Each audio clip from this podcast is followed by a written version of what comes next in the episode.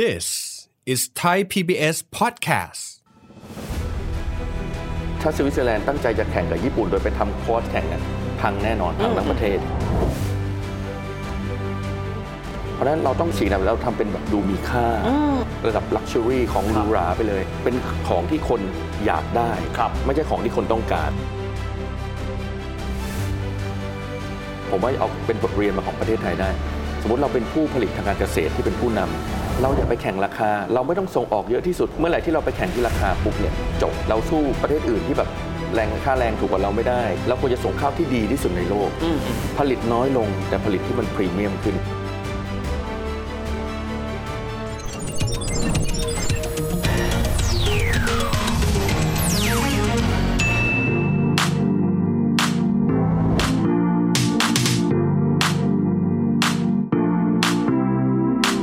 สวัสดีครับท่านผู้ชมครับยินดีต้อนรับเข้าสู่รายการเศรษฐกิจติดบ้านนะครับวันนี้เราจะมาคุยกันถึงเรื่องของนาฬิกาสวิสครับต้องพูดแบบนี้เพราะอะไรครับปัจจุบันนี้เนี่ยต้องยอมรับว่านาฬิกานะครับกลายเป็นหนึ่งในสินทรัพย์ที่มีคนเอาไปลงทุนกันด้วยแต่ต้องย้ำว่าไม่ใช่นาฬิกาใดๆก็ตามนะครับแต่จะต้องเป็นนาฬิกาเฉพาะโดยเฉพาะยิ่งๆเลยนะครับนาฬิกาที่มาจากสวิตเซอร์แลนด์น่าสนใจมากครับว่านาฬิกาซึ่งต้องยอมรับว่าอาจจะชิ้นเล็กนิดเดียวนะครับแต่กลายเป็นสิ่งที่กลายเป็นคนเอามาลงทุนกันด้วยและเขาสร้างมูลค่าอย่างไรทำให้สิ่งที่เรียกว่านาฬิกาโดยเฉพาะนาฬิกาข้อมือกลายเป็นสินทรัพย์ที่ใช้ในการลงทุนได้เขาสร้างมูลค่าเพิ่มอย่างไรทั้งๆที่ตลอดประวัติศาสตร์มาต้องยอมรับนะครับว่าครั้งหนึ่งญี่ปุ่นเองก็เคยเกือบจะก้าวขึ้นมาเป็นเจ้าแห่งนาฬิกาข้อมือโลกกันแล้ววันนี้มาคุยประเด็นนี้กันนะครับกับ private banking business head private banking group ของธนาคารกสิกรไทยคุณบุรินทร์อดุลวัฒนะคุณบุรินทร์สวัสดีครับสวัสดีครับคุณวิทย์ครับคุณบุรินทร์ครับเรื่องนี้น่าสนใจมากเพราะหลายคนบอกว่าเรามีเงินเอาไว้ส่วนหนึ่งที่เอาไปลงทุนคือเรื่องของนาฬิกาแต่ไม่ใช่นาฬิกาใดๆนะฮะต้องเป็นนาฬิกาสวิสและอยากให้เล่าเรื่องราวมาสักนิดนะครับว่าทำไมสวิสกลายมาเป็นเจ้าแห่งนาฬิกาและนาฬิกาของเขากลายเป็นวัตถุที่ใช้ในการลงทุนครับครับจริงๆอ่ะถ้ามองย้อนกลับไปเมื่อ สามถึงสี่ร้อย ปีก่อนเนี่ยสวิตเซอร์แลนด์เนี่ยเรียกว่าบ้านนอกนะแล้วก็เจ้าพ่อของนาฬิกานะที่เป็นผู้นำก็คืออังกฤษและฝรั่งเศสแล้วก็เยอรมันด้วยนะแต่ปรากฏว่าค่าแรงของสามประเทศเนี่ยแพงไปก็เลยเขาก็เลยคล้ายออฟชอร์ไปให้คนสวิตเซอร์แลนด์ทำเพราะสวิตเซอร์แลนด์หนาวตลอดเวลาก็เป็นพวกชาวนาเนี่ยมานั่งใช้แรงงานก็เหมือนเอ่อเวลาต่างประเทศเข้ามาจ้างแรงงานไทยผลิตนู่นผลิตนี่เพราะคิดว่าแรงงานมันถูกกว่าแต่สวิสเองเขาก้าวข้ามตรงนั้นเพราะหลังจากที่เขาเป็นผู้ผลิตเหมือนเป็นคล้ายๆเมืองจีนหรือเป็นโรงงานในเวียดนามหรือเป็นอะไรเขาใส่ อาร์ แอนด์ ดี เข้าไปแล้วเขาใส่คุณภาพเข้าไปเพราะนั้นความน่าเชื่อถือเนี่ยมันเลยขึ้นมาเรื่อยๆนะแล้วจนกระทั่งประมาณสองร้อยกว่าปีที่ผ่านมาเนี่ยก็กลายเป็นว่าสวิสเนี่ยเขาเป็นผู้นำมาตลอดนะเพราะมาจากชื่อเสียงมาจากสิ่งที่ดีความน่าเชื่อถือนะก็กลายเป็นว่าสวิตเซอร์แลนด์ก็เลยมีภาพลักษณ์ว่าน่าเชื่อถือไปพร้อมกับอุตสาหกรรมนาฬิกานะอุตสาหกรรมนาฬิกากับสวิตเซอร์แลนด์แล้วมันก็ลิงก์ไปเรื่องการเงินเรื่องอะไรกลายเป็นว่าเป็นของที่มีคุณภาพนะแต่ว่าอย่างเมื่อกี้ที่พี่บิ๊กพูดเนี่ยตรงเลยนะว่าในช่วงปี หนึ่งพันเก้าร้อยเจ็ดสิบ หนึ่งพันเก้าร้อยแปดสิบ ช่วงนั้นเนี่ยทางญี่ปุ่นเนี่ยที่เขาเกือบมาจะเทคโอเวอร์สวิตเซอร์แลนด์จริงๆทำให้ธุรกิจสวิตเซอร์แลนด์ตอนนั้นเนี่ยเกือบเกือบไปไม่รอดเหมือนกันนะเป๋ไปเลยเป๋ไปเลยกลายว่าผมจำไม่ผิดตอนนั้นคนทำงานอยู่ประมาณก็เกือบแสนคนพอหลังจากเกิดคอสคริสิสที่นาฬิกาไซโก้เป็นผู้นำเนี่ยแบบเปลี่ยนเป็นนาฬิกาคอสคือแต่ก่อนนาฬิกาเนี่ยมันจะเป็นแมชชีนิกแมชชีนิคอลนะเป็นกลไกนะปรากฏว่าตอนหลังพอเป็นนาฬิกาใส่ถาดปุ๊บเนี่ยปรากฏว่านาฬิกาใส่ถาดถูกกว่าดีกว่าไม่ต้องซ่อมเยอะนะรักษาง่ายแถมเที่ยงตรงกว่าอีกก็แปลว่าคนก็ไม่เอาละคนไม่เอานาฬิกาสวิสโอแพงก็แพงซ่อมก็แพงแล้วแถมมันไม่เที่ยงตรงอีกนะที่สำคัญคือมันไม่เที่ยงตรงแล้วมันแบบอาจจะตรงวันละบวกลบ สองถึงสาม วินาทีนี่ถือว่าดีแหละแต่คอสเนี่ยมันตรงตลอดเวลามันแม่นยำมากมันแม่นยำตลอดเวลาเพราะนั้นกลายเป็นว่าธุรกิจเกือบไปไม่รอ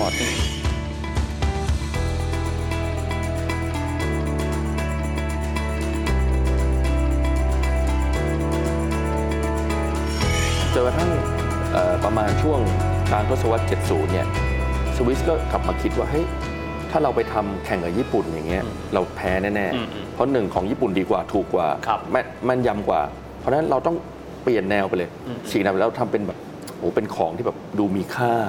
เป็นของแพงของระดับลักชัวรี่ของหรูหราไปเลยนะคือเป็นของที่คนอยากได้ไม่ใช่ของที่คนต้องการเป็นของที่คน want ไม่ใช่ need โอ้อ๋อต่างกันนะฮะ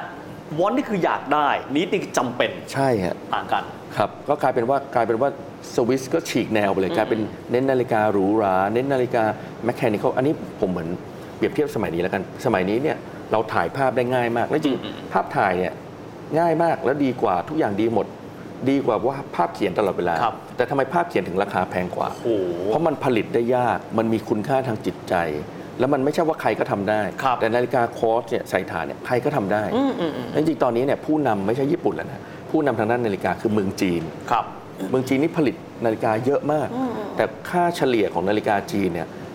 ต่อเรือนนะประมาณสี่เหรียญสี่เหรียญดอลลาร์ก็ร้อยกว่าบาทแต่ค่าค่าเฉลี่ยของนาฬิกาสวิสเนี่ย หนึ่งพัน เหรียญ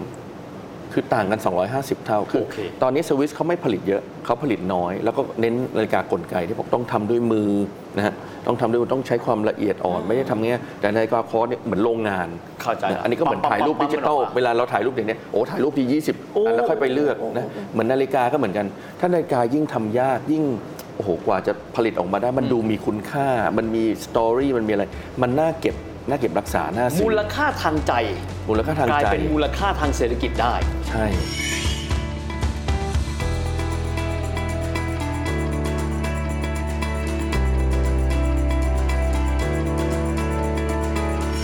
ก่อนที่เราจะไปดูว่า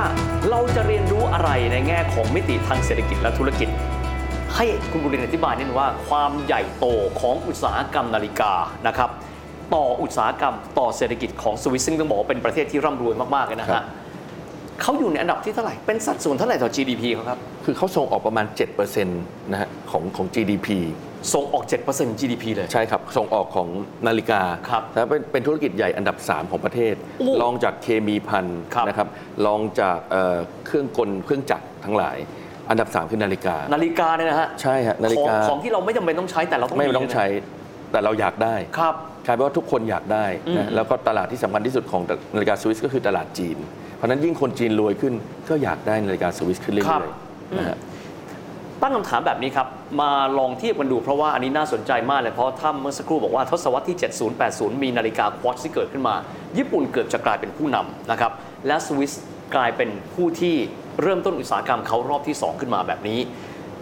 เขาทำอะไรและเราจะเรียนรู้อะไรจากเขาได้บ้างครับคืออย่างที่ผมบอกไปอ่ะเราต้องคิดต่างถ้าเราไปแข่งที่ราคาเนี่ยเหมือนถ้าสวิตเซอร์แลนด์ตั้งใจจะแข่งกับญี่ปุ่นโดยไปทำคอร์สแข่งเนี่ยพังแน่นอนพังทั้งประเทศเหมือนกันผมว่าเอาเป็นบทเรียนมาของประเทศไทยได้สมมติเราเป็นผู้ผลิตทางการเกษตรที่เป็นผู้นำเราอย่าไปแข่งราคาเราไม่ต้องส่งออกเยอะที่สุดเราไม่ต้องส่งข้าวเยอะออกที่สุดเป็นผู้นำในโลกเราควรจะส่งข้าวที่ดีที่สุดในโลกผลิตน้อยลงแต่ผลิตที่มันพรีเมียมขึ้นอาหารเราทุเรียนเราควรจะเป็นสิ่งที่ดีที่สุดกล้วยเราดีที่สุดมังคุดเราดีที่สุดเพราะฉะนั้นเราควรจะไปทำ อาร์ แอนด์ ดี และต้องปลูกได้ในประเทศไทยเท่านั้นนะฮะแล้วก็เราก็เน้นไม่ต้องปลูกเยอะนะไม่ต้องใช้คนเยอะใช้คนน้อยแต่ของมันพรีเมียมสร้างราคาได้มูลค่ามหาศาลนะครับไม่ได้เน้นเรื่องของปริมาณละไม่เน้นของปริมาณไม่แข่งที่ราคาเราจะเลิกแข่งที่ราคาเมื่อไหร่ที่เราไปแข่งที่ราคาปุ๊บเนี่ยจบครับเราสู้ประเทศอื่นที่แบบแรงค่าแรงถูกกว่าเราไม่ได้นะของทุกอย่างถูกกว่าเราไม่ได้เพราะฉะนั้นอันนึงก็คือผมอยากจะย้อนให้ดูว่าช่วง cost crisis เนี่ยถ้ารัฐบาลสวิสบอกว่าเฮ้ยญี่ปุ่นมาแข่งทำให้คนตกงานจากอุตสาหกรรมนาฬิกาเรามาช่วยดีกว่าประกันราคาเราไปแข่งจ้างคนให้คนอยู่เนี่ยไม่ให้คนตกงานสวิสคงไม่มีการปรับตัวตอนนี้สวิสก็คงแล้วเขาแล้วเขาไม่ดูแลคนในอุตสาหกรรมเขาไม่ดูแลครับก็คืออาจจะมีช่วยนิดหน่อยแต่ว่าในการแข่งขันมากกว่าในการก็คือถ้าการแข่งขันคุณอยู่รอดไม่ได้ก็คุณอยู่รอดไม่ได้แต่ของเราเนี่ยอาจจะเห็นว่าเฮ้ยเรามีการประกันราคาข้าวราคายางแต่ไม่มีการคิดเลยว่าอ้าวแล้วมันจะยังไงต่อเราควรจะพัฒนาข้าวให้เราคนอื่นแข่งไม่ได้ไหมอันนี้เป็นโจทย์สำคัญถ้ารัฐบาลสวิสเข้าไปช่วยคนทุกคนที่ตกงานจากอุตสาหกรรมนาฬิกาป่านนี้สวิสนาฬิกาสวิสตายเพราะว่าถ้าไปแข่งราคาปุ๊บเนี่ยก็กลายเป็นทุกอย่างคล้ายๆ Swatch หมดอะไรเงี้ย Swatch อาจจะแพงนะแต่หมายถึงว่าคือ Swatch หมดมันก็ไม่มีใครอยากเก็บไม่มีใครอยากได้แล้วก็ใครจะมาซื้อก็ต่อไปถ้าทำแค่ Swatch เป็นนาฬิกาคอสปุ๊บทุกคนก็ทำในโรงงานได้จีนก็แข่งแป๊บเดียวดีไซน์แหละก๊อปกันมาก็ได้ก๊อปได้ทำได้ทุกอย่างเพราะฉะนั้นมันต้องมันต้องเปลี่ยนเปลี่ยนเกมเลยเหมือนกันผมอยากให้ประเทศไทยเรามองแบบนั้นบ้างนะเรามีของดีเรามีอาหารดีเรามีอะไรอาหารไทยผลไม้ไทยอะไรต่างๆเนี่ยเราอยากให้คิดว่าเป็น value added เหมือนสวิสเขาเอาแบบเอาเหล็กธรรมดานะโอ้แต่เทิร์นเป็นมูลค่าเรือนึงเป็นล้านล้านบาทนะครับเพราะว่ามันมีความอยากได้มีมีชื่อเสียงที่มันมากับโอ้โหของสวิสนะฮะเพราะนั้นเหมือนกันมูลค่าทางจิตใจอันนี้สำคัญแต่ผมว่าส่วนหนึ่งที่สำคัญมากคือทำอย่างไรครับทำให้นาฬิกานาฬิกาข้อมือเนี่ยนะฮะวันหนึ่งกลายเป็นสินทรัพย์ผมเรียกอย่างนี้แล้วกัน ที่คนอยากลงทุนที่คนไม่ได้มองเป็นเพียงแค่ว่ามันคือสิ่งที่ใส่เอาไว้เพื่อดูเวลาแต่มันกลายเป็นสิ่งที่สามารถสร้างมูลค่าเพิ่มไม่ใช่แค่ store value คือไม่ใช่แค่การเก็บมูลค่าแต่สามารถมีจุดพลิกผันไหมครับว่าทำไมจนกระทั่งกลายเป็นสินทรัพย์ในการลงทุนครับคือผมว่ามันก็พูดกับ demand supply นะก็คือ supply ของนาฬิกาอย่างยกตัวอย่าง Rolex กัน Rolex เนี่ยผลิตปีละหนึ่งล้านเรือนครับประมาณปิดหนึ่งล้านเรือนและผลิตได้มากไม่ไม่ได้มากกว่านี้นะเพราะว่าอะไรเพราะว่ามันต้องใช้คนในการทำคนมันก็มีแค่นั้นนะถ้าเกิดคนเยอะไปมันก็ไม่ใช่โรงงานที่แบบโอ้เพิ่ม production ได้ตลอดมันอยู่ที่จำนวนคนที่จ้างและตอนนี้เขาก็บอกว่าคนในสวิสเนี่ยเขาไม่ค่อยอยากทำเพราะงานเป็นช่างนาฬิกาเนี่ยโอ้โหต้องใส่แว่นขยายแล้วก็ต้องนั่งทำเงี้ยทั้งวันคืออยากจะใส่กล้องจุลทรรศน์แล้วเพราะมันเล็กมากมันเล็กมากใช่เพราะนั้นงานเนี่ยมันคนไม่ค่อยอยากทำเพราะนั้นมันหาคนทำงานยากขึ้นยากขึ้นเพราะนั้นซัพพลายของ watchmaker ก็น้อยลงของคนทำงานน้อยลงแต่ดีมาเนี่ยมันเยอะขึ้นเรื่อยๆแล้วผมก็บอกว่าอย่างที่พี่บิ๊กบอกว่าเนี่ยนาฬิกามันเก็บเงินเขาต้องบอกนะว่าไม่ใช่ทุกรุ่นไม่ใช่ทุกเรือนไม่ใช่ทุกยี่ห้อ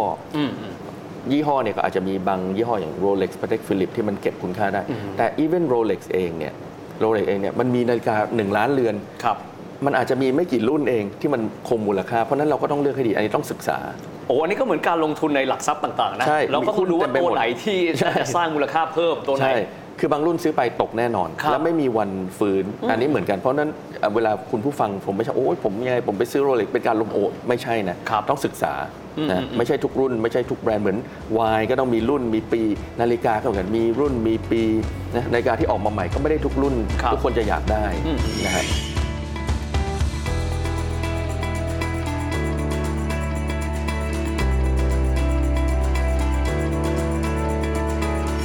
อยากคุณบุรินอธิบายถึงปรากฏการณ์แบบนี้ปีที่แล้วนะครับถือว่าเป็นปีที่จะมีคนลงทุนนะครับกับเรื่องนาฬิกาค่อนข้างเยอะราคาพุ่งขึ้นไปค่อนข้างสูงบางคนบอกว่าเป็นเพราะว่าการผลิตอาจจะออกมาน้อยลงเนื่องจากโควิดแต่ที่สุดแล้วหลังที่ราคาพุ่งขึ้นสูงครับปีนี้สองพันยี่สิบสองราคาปรับตัวลดลงมันเกิดอะไรขึ้นครับ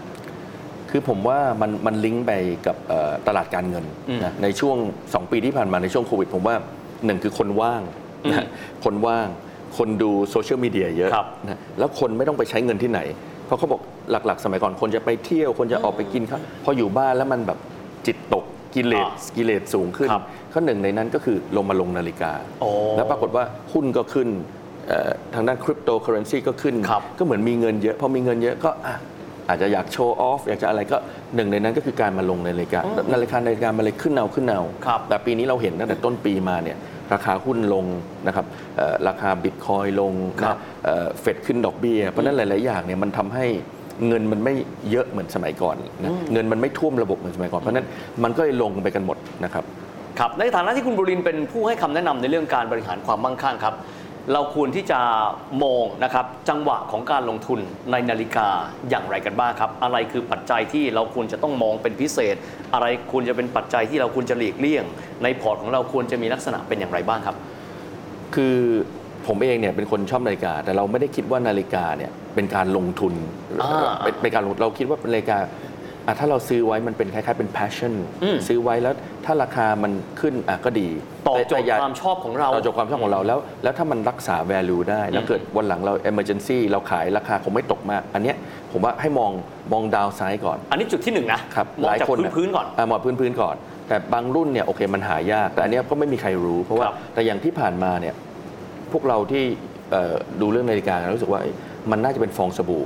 เพราะ Rolex ทุกรุ่นเนี่ยมันไม่มีในตลาดมันเป็นไปไม่ได้เพราะว่าสมัยก่อนบางรุ่นเนี่ยมันไม่มีใครเอาแต่ตอนนี้กลายเป็นรุ่นที่แบบเบสิกที่สุดอย่าง Oyster เนี่ยก็ไม่มีอยู่ในเข้าร้านไปก็ไม่มีต้อง waiting list คืออย่างเงี้ยมันเป็นทรายของฟองสบู่แล้วว่า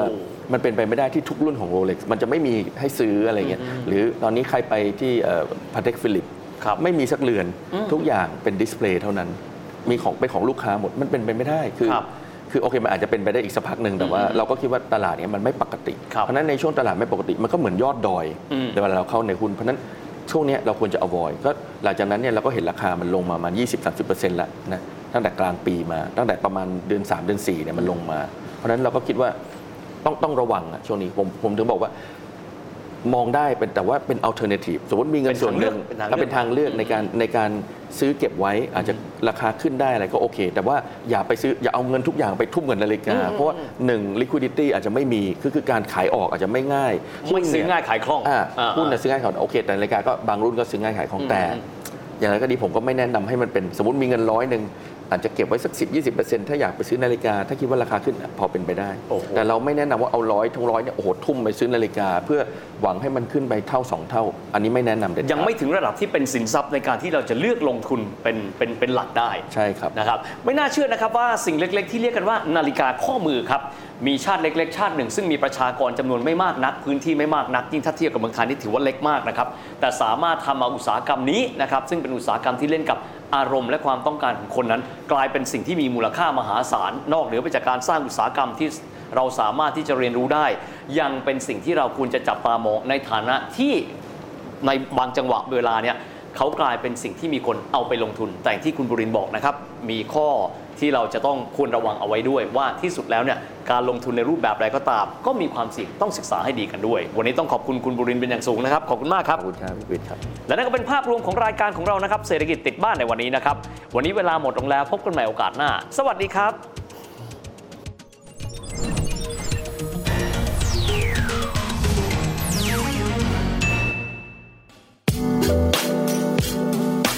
ติดตามรายการทางเว็บไซต์และแอปพลิเคชันของ Thai พี บี เอส Podcast